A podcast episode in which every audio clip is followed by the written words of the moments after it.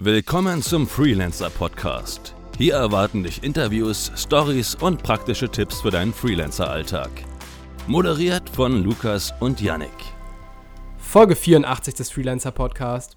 Heute äh, wieder in alter, äh, alter Frische, kann man das sagen? zu, in alter Frische, in alter Konstellation. In alter ja. Konstellation zu, äh, zu zweit. Ähm, wir reden heute über das Thema Preise durchsetzen, weil das ein Thema ist, was wie fast jedes Thema, aber ein Thema, was viel in der Gruppe diskutiert wird, was viel generell in Freelancer-Foren und so weiter besprochen wird, weil viel Unsicherheit herrscht. Ähm, und da bringen Kunden auch viel, gerade Anfänger, so ein bisschen aus dem Konzept. Und wir reden halt einfach mal darüber, wie man seine Preise, die man selber für sich setzt, die man aufruft, die hat man ja irgendwann mal kalkuliert oder so, wie man die eigentlich dem Kunden gegenüber auch durchsetzt. Das gilt jetzt nicht für die Fälle, wo Kunden einfach sagen, okay, super, passt. Ähm, das sind die Wunschkunden, das ist natürlich ideal. Aber es gibt halt eben viele andere Fälle, ich würde sagen, der Großteil der Fälle, wo der Kunde nochmal verhandeln möchte und seinen Preis durchsetzen möchte. Und das möchten wir möglichst vermeiden. Ähm, vorher vielleicht nochmal ein Disclaimer vorweg. Es gibt ja so Aufträge, wo es durchaus Sinn macht, dem Kunden entgegenzukommen. Also weil, weiß ich nicht, weil es irgendwie eine super Kondition ist, weil die Arbeitsbedingungen super stimmen, weil es irgendwie so eine Langzeitbeauftragung ist, wo man selber dann sich auch überlegen kann, ist es in dem Fall für mich sinnvoll, ein bisschen im Preis entgegenzukommen im Stundensatz, aber dafür habe ich eben zum Beispiel die nächsten sechs Monate gesichert oder so. Da sollte man sich gut überlegen. Also nicht blind losgehen jetzt und sagen, ah, der Freelancer-Podcast hat mir super Argumente an, an die Hand gegeben. Jetzt haue ich hier jedem äh, potenziellen Kunden so alles um die Ohren, sondern schon überlegen, ob es auch wirklich Sinn macht, dass man dem Kunden hier so viel Paroli bietet oder ob es vielleicht besser ist, wenn man da auf die sichere Variante geht, weil Preise auf Preisen beharren ist nicht die sicherste Variante, weil es natürlich sein kann, dass der Kunde dann sagt, nö, okay, dann nicht. Dann sucht er sich jemand anders. Aber das besprechen wir jetzt alles in unserem selbstentwickelten, äh, zertifizierten Drei-Säulen-Modell. Genau. Zum Thema Preise durchsetzen. Ne? Ähm, ja, ich würde sagen, wir gehen die einfach so Schritt für Schritt durch und äh, reden dann beide irgendwie über unsere Erfahrungen zu diesen ganzen Punkten. Ähm, ja, starten wir mit Säule Nummer 1, die richtigen Argumente finden. Ähm, und da ist Punkt Nummer 1, eine kalkulatorische Basis überhaupt haben für den Stundensatz. Ähm, predigen wir ja hier ganz oft. Wir haben ja auch diesen Stundensatzrechner gemacht. Ähm, Wollte ich gerade sagen. Ne, den Link können wir da direkt reinschmeißen. Link in den Show Notes. Ähm, also sich selber einmal überlegen und kalkulieren vor allen Dingen, was für einen Stundensatz muss ich eigentlich aufrufen, damit ich am Ende des Monats alle meine Kosten, alle meine Bedürfnisse erfüllen kann und äh, dass es einfach eine Basis dafür gibt, dass man diesen Preis pro Stunde überhaupt aufruft. Hm. Genau, dann äh, natürlich direkt angrenzend dazu den Vergleich mit den Marktzahlen und den Durchschnittssätzen. da haben wir ja gerade in unserer Gruppe oft Aufrufe, wo die Leute fragen, okay Leute, was nehmt ihr für das und das? Ähm, ich habe da noch keine Erfahrung. Ähm, vielleicht sowas einfach mal starten, wenn ihr euren ausgerechnet habt und schauen, ob ihr weit drüber oder weit drunter liegt. Je nachdem vielleicht ein bisschen korrigieren in die jeweils andere Richtung.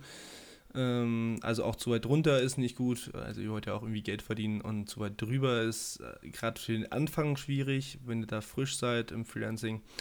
Weil, äh, ja, also die Leute sind es halt noch nicht gewöhnt. Äh, also das kenne ich heute noch nicht genug und eure Arbeit, um, um da eben den Preis zu zahlen, den ihr dann haben wollt. Ja, vor allen Dingen muss man ja auch, ähm, also es ist halt schön, wenn man offizielle Zahlen nimmt, weil die kann man dem Kunden dann auch präsentieren und sagen, hier guck mal, ähm, mit diesem Preis liege ich genau im Durchschnitt der Freelancer in München oder so.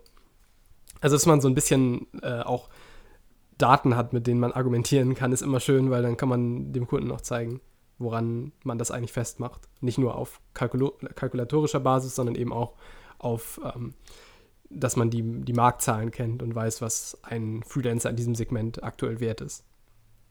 Ähm, Absolut, ja. ja. Bringt dir wahrscheinlich auch echt viel. Also das ähm, machen ja zum Beispiel Agenturen auch, sich abzuschätzen, wo genau sie stehen äh, auf dem Markt, ähm, um da sich möglichst gut auch argumentatorisch durchsetzen zu können. Mhm.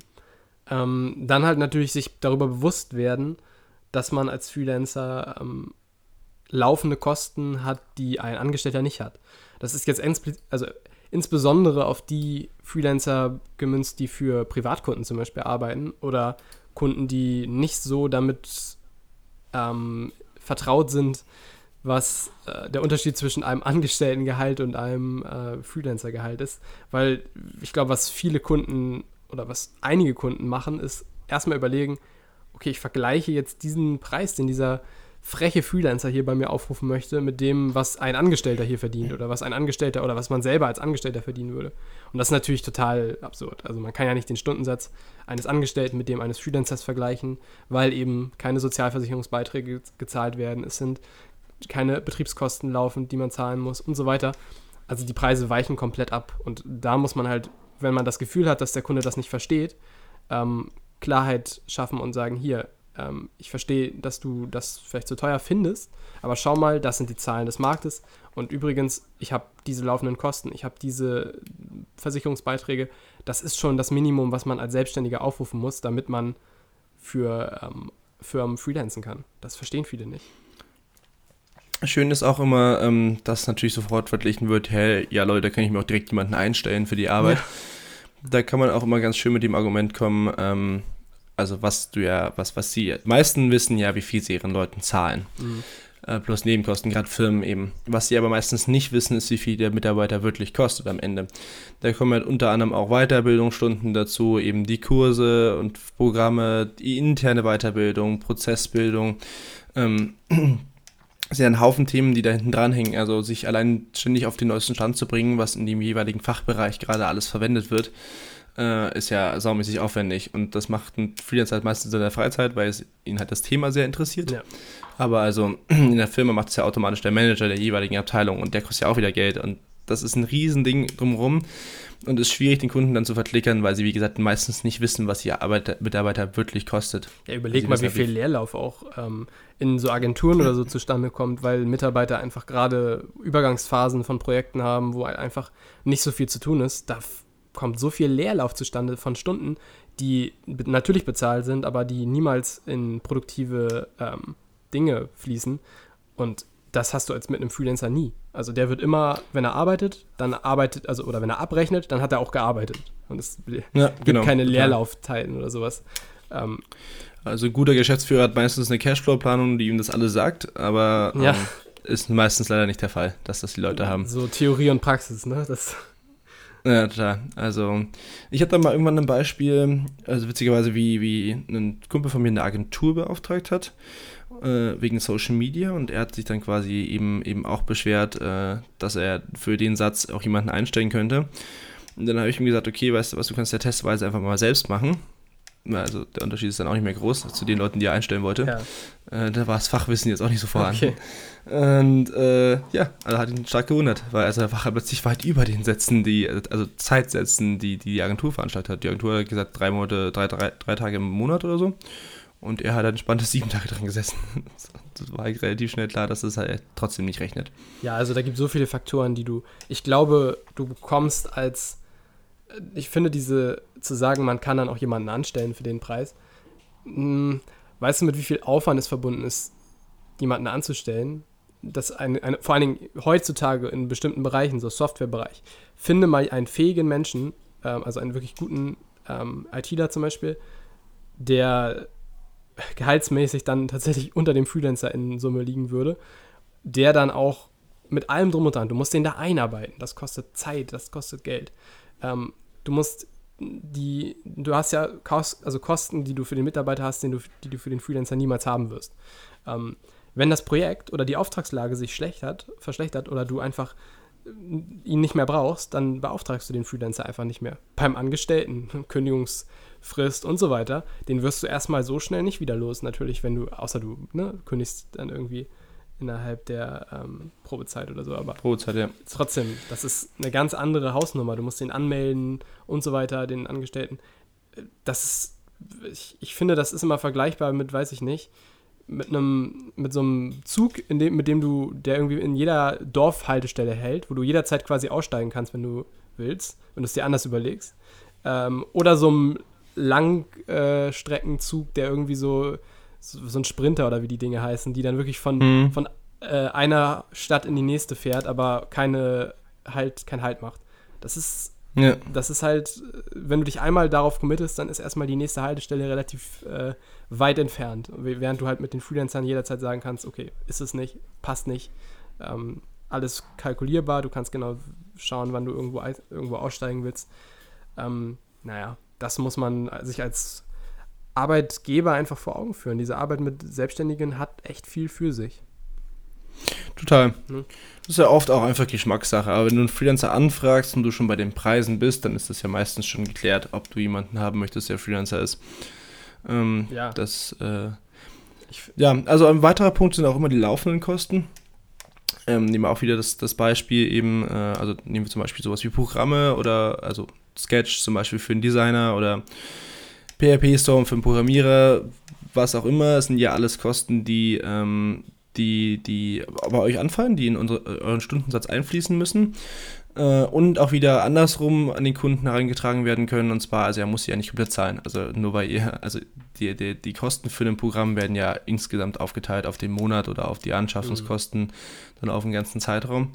Ähm, auch wieder ein Argument für den Kunden zu sagen, ja, also schau mal her, also ich habe halt alles da, mein, mein Platz steht halt so, musst du auch schon nicht mehr einrichten, beziehungsweise ich kann jetzt einfach sofort loslegen, ohne dass man noch groß was machen müsste. Ja, es ist im Stundensatz direkt mit drin, ne? sonst müsste der ja. ähm, Arbeitgeber ja seinem Arbeitnehmer eine Lizenz kaufen und diese Software bezahlen und diese ganzen Sachen wie Weiterbildung und sowas, das ist alles etwas, was der Arbeitgeber organisiert und zahlt, ähm, während der Freelancer sowas alles selbst für sich tut. Und, da und das natürlich auch Kosten sind, die sich im Stundensatz widerspiegeln. Richtig, ja. Aber halt nur eben anteilig.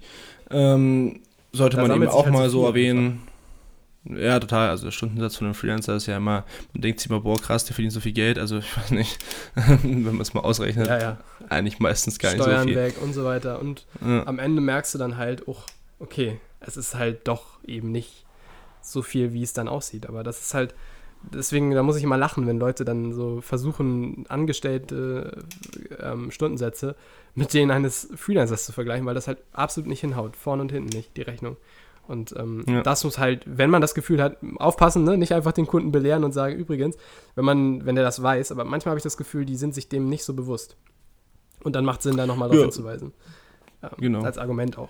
Ähm, ja, ich würde sagen, das ist es irgendwie zur Säule 1 Argumente. Da habt ihr jetzt einiges gehört, was dafür spricht, dass euer Preis so gut ist, wie er ist. Ähm, mhm. Wichtig dabei eben auch, dass der Preis natürlich begründet ist, warum er. Und dafür habt ihr die kalkulatorische Basis und eben den Vergleich mit den Marktzahlen, wie, wie sieht es da aus. Ähm, auch sich vielleicht nochmal alle Pros der eigenen Fähigkeiten aufschreiben, alles, was man mitbringt an, in die Zusammenarbeit. Und dann hat man auch eine schöne Liste an Sachen, die man immer schön vorlesen kann oder sagen kann, wenn es dann gefragt wird, okay, warum bist du so teuer, in Anführungsstrichen. Ähm, ja. Säule 2 wäre das Selbstbewusstsein, weil nur weil du gute Argumente hast, äh, wirst du dich am Ende nicht durchsetzen, leider. Äh, dafür braucht man auch noch entsprechendes Selbstbewusstsein in der Argumentation. Ähm, und die kann auch wieder auf ähm, entsprechend rationaler Basis ähm, herbeigeführt werden.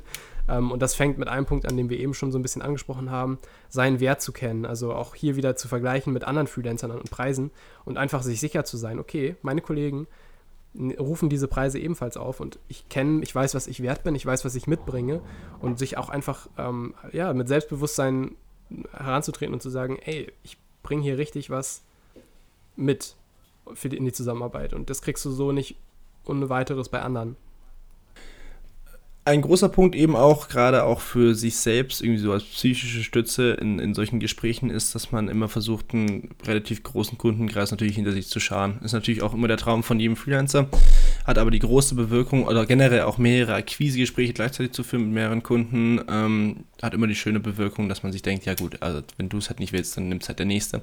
Das kann man dann auch irgendwie mal so einfließen lassen, halt nicht so ganz hart, aber ähm, der Kunde darf sich da schon bewusst sein, dass man nicht abhängig ist von ihm. Äh, das schafft eben dieser Backup-Plan mit mehreren Kunden ähm, total gut. Hm. Und je mehr du ich, hast, ne? je mehr Kunden du ja, in der hast, umso mehr kannst also du halt Das ist, glaube ich, immer mein sagen. größter Aspekt in. Ja, das ist immer mein größter Aspekt in, in Verhandlungen meistens, wenn ich da stehe und da mit dem Kunden argumentiere lasse ich dann am Ende meistens, wenn sie mir richtig auf die Nerven gehen, halt immer fallen, so, ja gut, dann lass das halt sein, dann, ähm, ich muss es sowieso weiter zum nächsten Kunden. Meistens direkt geklärt. ja, okay, so kann man das natürlich auch machen. Sozial. Ja. ja, ich meine ich es eher so, dass man sich darüber bewusst ist, dass man mehr ähm, auf seinen Preis beharren kann, je mehr eben auch Ausweichmöglichkeiten da sind. Ne? Also man muss sich dann nicht die. Blöße geben, da großartig zu argumentieren, wenn der Kunde das nicht will. Weil eben andere Kunden warten, die vielleicht bereit sind, den Preis zu bezahlen. Das ist natürlich ein super Selbstbewusstseins-Boost, äh, ähm, Boost, wenn du weißt, es gibt andere, die zahlen den Preis. Ich bin nicht auf dich angewiesen. Ja, Ähm, genau. Ja, nächster Punkt ist so äh, die Kalkulation, ähm, also dass man selber mal durchrechnet, was bedeutet eigentlich ein Entgegenkommen des Stundensatzes, weil das ist auch so eine Sache, die, wenn man das kennt, dann kann man dem Kunden entsprechend Gegenvorschläge machen. Also zum Beispiel ruft man einen Stundensatz von 80 Euro auf und ähm, man ist 40 Stunden für den Auftrag eingeplant oder das wäre, wir reden hier so von potenziell 40 Stunden für den Auftrag, dann wären das 3200 Euro, die man ähm, abrechnet. So, angenommen, man würde dem Kunden jetzt entgegenkommen und ich würde das nie größer als 5er Schritte machen, also beispielsweise um 5 Euro entgegenkommen, dann bedeutet das schon, dass man 200 Euro ähm, dem Kunden schenkt in dem Moment. Also nur weil er gerade mit dir, ähm, ich meine, das ist jetzt in Summe wahrscheinlich hier noch nicht so viel, aber wenn man sich überlegt, bei größeren Aufträgen, ähm, aber das sind 200 Euro, die der Kunde einfach geschenkt bekommt. Und das ist jetzt ein etwas kleineres Beispiel, aber das kann man auch auf größere Projekte anwenden. Man kann halt vielleicht überlegen, ob es sinnvoll wäre, dem Kunden einfach lieber anzubieten, ey, du bekommst von mir einen Willkommensrabatt, ähm, wir arbeiten das erste Mal zusammen, ähm, von so von 160 Euro oder sowas. Das ist bei mir pauschal. Das gibt es als Willkommensrabatt.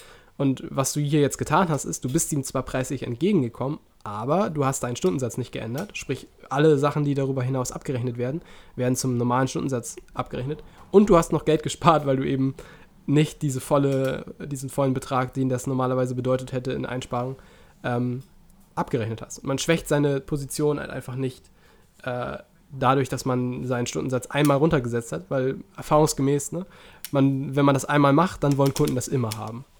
Und das Genau. schafft man hierbei, dass man das nicht hat. Ziemlich großes Problem. Was auch immer schon möglich ist, ist bei großen Angeboten Teilaspekte des Angebots zu schenken. Also zum Beispiel bei einem sehr großen Marketingangebot äh, eines der, Social, der, der Kanäle, also zum Beispiel eines, ein Social Media Kanal, ähm, mitzuschenken. Also wenn es halt sowieso schon fünf Social Media Kanäle sind, dann ist er am Ende, also dann darf man auch da mal irgendwo Rabatt geben. Gerade für neue Kunden, also gerade für Kunden, die sich jetzt in ein neues Feld wagen, ist es oft ein angenehmer Ansatz, dass sie eins nicht durchgängig zahlen müssen. Mhm. Ja, ich würde sagen, das ist es irgendwie für Säule 2 Selbstbewusstsein. Ähm, ja. Ja. Säule 3 heißt Kommunikation. Da geht es dann wirklich darum, dass man Argumente und Selbstbewusstsein sinnvoll kommuniziert und dass man schaut, dass diese Basis irgendwie gut läuft. Und ein guter Tipp dafür ist, dass man es telefonisch macht, weil das ist menschlicher, es kommen, also weiß ich nicht, im Schriftlichen, da ist es immer so ein bisschen passiv-aggressiv, Leute wissen nicht, wie was gemeint ist. Und am Telefon kann man Sachen besser rüberbringen und auch verständlicher machen. Schneller. Wenn nicht sogar Ne? Ja. wenn nicht sogar persönlich. Also definitiv der beste Verhandlungsaspekt ist immer persönlich dort zu sein. Ja. Genau. Was ich da immer, also wenn ihr ein Büro habt, ist die Kombination zwischen zum Kunden hinfahren beim ersten Mal, weil sich dann wohlfühlt, in seiner eigenen Umgebung zu sein, ähm, zur Erstbesprechung und so weiter und so fort. Und wenn ihr ein eigenes Büro habt, eben den Kunden beim zweiten Termin, beim Angebotsbesprechen in euer Büro einzuladen. Das wirkt nach außen immer als Höflichkeitsfloskel, hat aber den schönen Effekt, dass ihr beim, beim eben Besprechen der, des Umfangs und so weiter und so fort sich der Kunde deutlich wohler fühlt. Und beim zweiten Mal ihm direkt zeigen könnt, okay, schau mal, hier ist mein Büro, das ist mein Arbeitsplatz und dann habt ihr aber das Ganze bei euch im Büro, was nochmal euch den großen Vorteil bringt, dass ihr beim Verhandeln deutlich selbstbewusster seid. Äh, quasi Heimspiel, Hm, jeweils. stimmt. Ähm, Ein psychologischer funktioniert immer am besten. Ja, da gibt es da gibt's halt irgendwie so, keine Ahnung, muss man sich mal vor Augen führen. Viele machen das ja immer automatisch und das Mhm. funktioniert witzigerweise immer ziemlich gut. Ja, am besten auch möglichst wenig Raum zu geben. Also am Telefon ist alles immer sehr direkt. Und wenn man dann verhandelt, dann ist die Bedenkzeit einfach weniger als beim Geschriebenen. Kann man sich viel Zeit lassen, nochmal drüber nachdenken. Wenn man aber gut kommunizieren kann und weiß, welchen ähm, Preis man aufrufen will und wie, dann ist diese telefonische Variante halt schön direkt und man muss nicht die ganze Zeit hin und her schreiben, E-Mail hier und dann muss der das wieder absegnen. Am besten äh, am Telefon oder am besten sogar noch in Person wahrscheinlich. Äh, das ist nochmal noch mal schöner. Ähm, ja, und dann einfach seinen Kunden auch zu kennen und zu wissen, wie, woher, was ist das, was hat er für einen Background? Wenn man Agenturen hat, finde ich immer, kann man ganz gut daran appellieren, dass die im selben Boot sitzen wie man selbst. Also ich meine, die haben genau die gleiche Aufgabe, dass sie nämlich mit Kunden über Preise verhandeln, wahrscheinlich in größeren Segmenten, aber im Prinzip ist es das. Also die müssen Preise durchsetzen und die kennen genau diese Situation, dass der Kunde eindrücken möchte. Und dann kann man halt einfach sagen, hey, wir sitzen im selben Boot, ihr kennt das, wenn der Kunde ähm, Preise gerne drücken möchte. Bei mir, ähm, ich muss meine Miete zahlen, meine Kosten. Ähm, deswegen bitte ich euch da zu verstehen, dass wenn ich euch einen Preis nenne, dass da kein entsprechender Verhandlungspuffer drin ist, sondern dass das schon ein Preis ist, den ich so auch abrufen möchte ähm, und abrechnen möchte. Und deswegen äh, einfach dieses, diese Gemeinsamkeit und dieses, weil es wäre ja schon irgendwie ein bisschen doppelmoralistisch, äh, wenn man irgendwie hingeht als Agentur und sagt, hier, äh, da ist es jetzt was anderes, weil man selber will ja auch nicht gedrückt werden im Preis. Das klappt auch immer ziemlich gut ähm, vorher quasi so, so ein bisschen, also ich finde gerade so in jüngeren El äh, Altersklassen mittlerweile ist es immer meistens eher entspannter, der ganze Umgang. Also so, also mittlerweile glaube ich sogar schon fast, ich sehe ja gar keinen Unterschied mehr, wenn ich da mit Kunden rede. Und ähm, was ich dann immer ganz gerne mache, ist einfach mal auszusprechen, was alle im Raum denken. Also sozusagen so äh, bei Verhandlungen und so weiter, man bespricht sich eben, dann heißt es quasi, okay, jetzt Angebot stellen, eben als Freelancer an die Agentur zum Beispiel. Mhm. Dann sage ich immer im Raum, gut, wie willst du es machen? Zum Geschäftsführer meistens so, wie willst du es machen? Sollen wir das Verhandlungsspiel spielen? Dann stelle ich, schätze ich den Angebot, dann können wir fünf Jahre dann noch umverhandeln. Oder ich schicke den Angebot, das ist so, wie es sein soll. Ja. Und dann reden wir darüber. Und dann ist meistens immer, das ist, das, dann ist meistens schon mal die Luft raus, irgendwie mhm. bei beiden Seiten noch groß was verhandeln zu wollen. Klar, am Ende wird er trotzdem noch irgendwas sagen. Ähm, da, mei, dann rechnet man halt mit einem Neukundenrabatt oder sowas, wie eben vorhin gesagt, den man dann schnell geben kann, auf den man einfach schon hinkalkuliert bei neuen Projekten. Und dann ist es durch ihr müsst es ja auch immer nur beim ersten Projekt machen, beim zweiten Projekt, wenn ihr gut gearbeitet habt, erwartet ja keiner mehr einen Rabatt groß. Zumindest keiner, der, der finanziell gerade gut dabei ist und sich das leisten kann. Mhm. Ohne dass er auf seine das ist albern, ne? Dieses muss. Verhandlungsspiel, was du ansprichst. Es ist ja. genau das, dass man das so beide davon ausgehen schon, also Freelancer passt schon seinen Stundensatz entsprechend höher an, weil er genau weiß, dass er gedrückt wird und umgekehrt.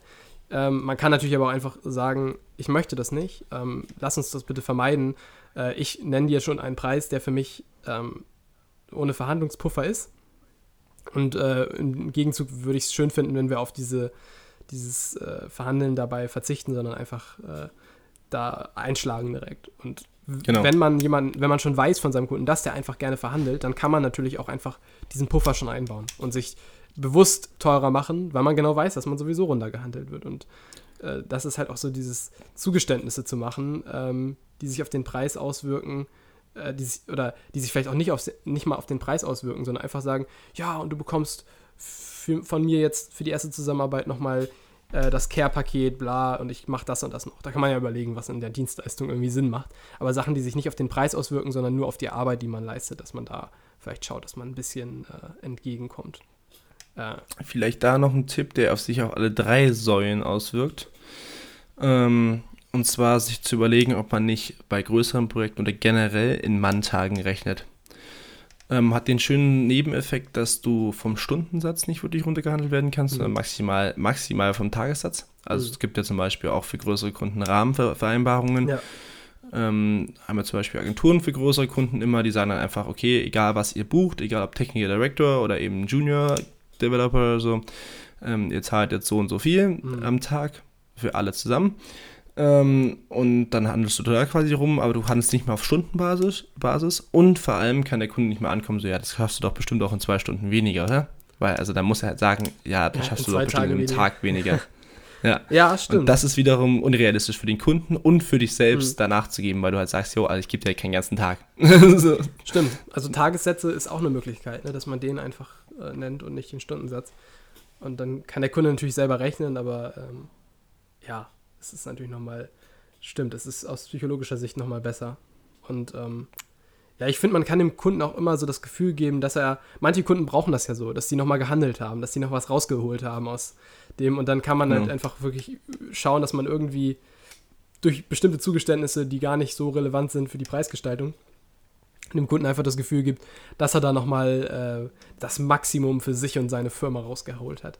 Letztlich hat man aber sowieso schon damit gerechnet oder so, oder hat das einfach bewusst so vorgesetzt. Da muss man ein bisschen clever sein. Ich finde, es ist auch legitim. Es klingt jetzt vielleicht so ein bisschen blöd, dass man so sehr kalk kalkulativ ist und sehr berechenbar, berechnend ist. Aber letztlich in solchen Preisverhandlungen ist es ja letztlich von beiden Seiten so. Es ist, ja. es ist ja nicht so, dass der Kunde, wenn er dich im Preis drücken möchte, ähm, besonders fair ist. Weil eigentlich müsste man sagen, okay, du nennst einen Preis, du nennst deinen Wert und in dem Moment, wo der Kunde sagt, den zahle ich nicht, ich will weniger zahlen, sagt er, du bist weniger wert, als du vorgibst zu sein. Um das mal so deutlich auszudrücken. Ne? Man, es, das ist jetzt schon, es ja, klingt ja. jetzt gemein, aber es ist so. Wenn der Kunde dich im Preis drücken möchte, dann schmälert er in dem Moment auch einfach deinen Marktwert, weil und auch den Marktwert für alle, weil das ist diese Preisdrückerei, dieses Geiz ist geil Ding, was alle wollen immer verhandeln und günstiger haben.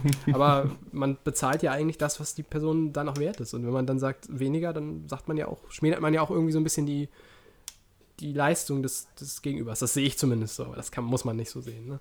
Ähm, wichtig ist, glaube ich, einfach freundlich zu sein in der Verhandlung, nicht unsicher wirken, also dass man irgendwie seine Zahlen nicht richtig kennt oder so, oder dass man sich so, ja, ich weiß auch nicht, wenn du meinst, oder so, sondern, äh, sondern wirklich immer bestimmt, aber freundlich sein und ähm, äh, ja, nicht über, ähm, weiß ich nicht, hilfsbereit sich anbieten, ähm, aber das, das ist, finde ich, so dieses Preisdumping, was halt herrscht, ne?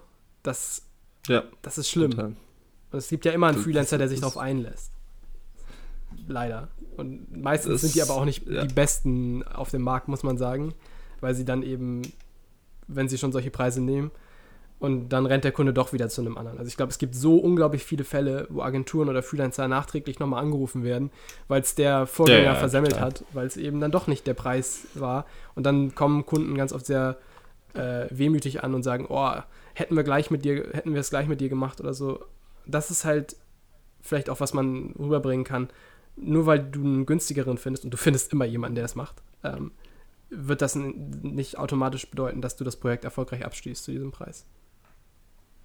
Ja, ja absolut. Da sollten wir vielleicht auch nochmal eine, noch eine Folge nochmal zur Akquise machen. Die verschiedenen Akquiseprozesse ja. und Möglichkeiten.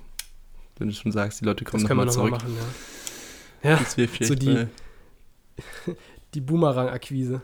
Ne, genau, so, sowas. Nö, auch äh, welche drei Spalten gibt es quasi für Akquise, also welche, welche drei Start, äh, Start, wie war das nochmal bei Status, das Plural? War das schon Status? Stati? Nee, das ist. Nee, ich glaube, es war doch Start, es war Status, es ist beides, Singular und Plural. Äh, das geben wir weiter an den Deutsch- und äh, Grammatik-Podcast, wenn es ähm, naja. Äh, die das sind, glaube ich, so die, das, mit dem Wissen kann man sich relativ selbstbewusst in so eine Verhandlung begeben. Wie gesagt, immer schauen, dass man, manchmal ist es gerechtfertigt, im Preis entgegenzukommen. Da muss man für sich selber überlegen. Aber wenn man selber das Gefühl hat, dass es nicht gerechtfertigt ist, dann auf jeden Fall auf in den Kampf. Und äh, nicht, nicht so einfach nachgeben. Das ist halt wirklich ein bisschen Pokern. Das ist einfach zu, zu wissen, was man auf der Hand hat und sich nicht von gegenüberliegenden ähm, Sachen, weil die machen das auch mit System. Ne? Also es ist, man, man, versucht halt einfach mal, hätte ja klappen können, so nach dem Motto. Ähm, einfach sich nicht beirren lassen und schauen, dass man sein Mann steht da im Moment. Oder seine Frau steht, wenn man eine Frau ist. Gibt es das auch? Bestimmt. Ich glaube, da muss mit Unterstrich arbeiten. Weiß ich nicht. Ich kenne mich nicht aus. Aber ähm, ja, das ist eigentlich. Eine, ja, ja, ja das ist es eigentlich zu dieser Folge. Ähm, oder willst du noch was ergänzen, Lukas? Ich glaube, Nö, ich würde sagen, das ist ein guter, guter Grundbausatz. Ja. Okay. Dann ähm, war es das für diese Woche. Ähm, wenn ihr euch mit anderen Freelancern austauschen wollt oder auch das Angebot wieder, wenn ihr mal euren Marktwert so ein bisschen prüfen wollt, dann macht doch mal folgendes. Geht mal in unsere Gruppe Freelancer Kooperation und Austausch auf Facebook. Findet ihr auch in den Shownotes den Link. Und dort schreibt ihr mal einen Beitrag, was ihr macht. Also zum Beispiel, seid ihr Frontend-Entwickler oder seid ihr Designer oder was auch immer. Ähm, dazu schreiben, wie viele Jahre Erfahrung ihr habt und dann könnt ihr mal eine Umfrage starten, mit in welchem Preisbereich die euch sehen würden oder vielleicht auch einfach in welchem Preisbereich ähm, die Stundensätze der anderen liegen. Das kann man auch mal machen und dann mal so ein Gefühl dafür bekommen, oh, okay, mal, guck mal, ich äh, bin im Marktvergleich oder zumindest was hier den, den Gruppendurchschnitt angeht, voll drunter oder voll drüber.